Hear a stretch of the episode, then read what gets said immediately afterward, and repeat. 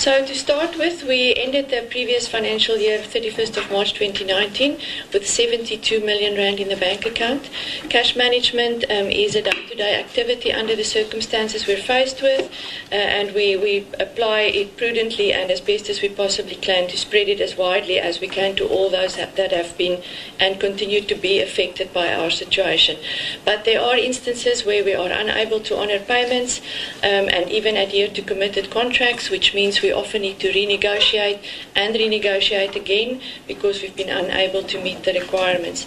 Naturally, it, it has a significant effect on our local content productions and the creative industry, but um, as the CEO has indicated before, we have solid relationships and tremendous support in these environments. The SABC ended the 18-19 financial year currently with an unaudited loss of 483 million rand. It is a 33% improvement on the audited loss for the previous financial year. A number of reasons for it, um, a combination of uh, cost saving, cash conservation, um, and, and uh, amongst others, as well as unfortunately reduced revenue, etc. But they are uh, showing signs of improvement. We've touched on this on the work we've done around the government funding applications. Though it started as early as November 2017, it certainly has gained a lot of traction in the last few months. Over the past 10 years, we have really only for the years 2012, 13, and 14 made a profit. Um, it is curiously or interestingly enough also the years that there were the lowest investment in content. And we believe it is because of the result that we made wise investment in content, which attracted your audiences, which therefore is why you see that the advertising and the revenue lines have increased. As, and the converse thereof, in the 16, 17, and 18 financial years where we made losses were also the years when we made the most investment in content. Um, notably, uh, finally, is that our employee cost averaged in those years that we made profit about 36% or 2.2 billion rand of our revenue, and I'll touch a little bit more on that. So currently, the organization is technically insolvent. Um, we are also under tremendous strain towards being factually insolvent as a result of our liquidity issues. Cash is depleted, as I indicated before, and trade and other payables amount to 1.8 billion as at 30th of June 2019. There are a number of significant uh, suppliers that make this up, notably is Sentech, our signal and distribution provider, Supersport, Samro, and various other content providers is the 174 million rand. All of these um, parties uh, we have monthly engagements with, um, even up to myself.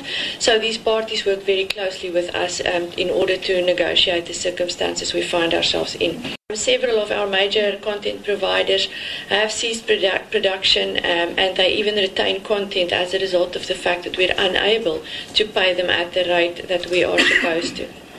Uh, these, the, the, we rely on these programs to generate um, our revenue, as was indicated earlier, because they attract the eyes and the ears that we need. And because we can't pay, we're unable to, to have the content as fresh and uh, and um, attractive as it should be. And as a result of your advertising, as a result of that, your advertising revenue is impacted, which then ultimately affects our financial sustainability. So it is a, a, a circle um, that we find ourselves in.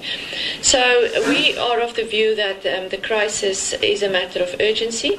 Uh, and I mean, certain very terrible scenarios uh, like black on air is a possibility, but with the support of our shareholder, treasury, and all our stakeholders, we have managed to um, avoid that to date. Other items uh, worth noting is um, I mean, the impact of the cash means that we are uh, that the service providers that have successfully tendered now doesn't want to accept the awards. We we note a demand, um, increasing demand of upfront payments. Um, the CEO referred to the maintenance that is being impacted because we're unable to pay it as we need it and invest in it. We are all familiar with the sports rights situation where we are unable to acquire um, what what the public of South Africa is interested in uh, simply because we're unable to afford it. Uh, we also do not receive funding for events of national interest, um, and therefore we also take a different view these days in terms of how we approach those. Uh, nice cost saving initiatives um, for what it is worth and making use of technology. So we do um, try to bring these events to the public, it's just bringing it in a much more efficient manner. And then um, by now, the Companies and Intellectual Property Commission um, does follow up with our organization on a monthly basis in terms of the status of where we find ourselves at, uh, and we have a, a, a comprehensive engagement with them. But yes, um, in terms of the Companies Act, uh, we are not currently adhering to what is required in terms of the Act as we are uh, carrying on business recklessly. Um, and there, that could lead to gross negligence um, being defined as what we are doing with the intent to defraud and trade under insolvent conditions.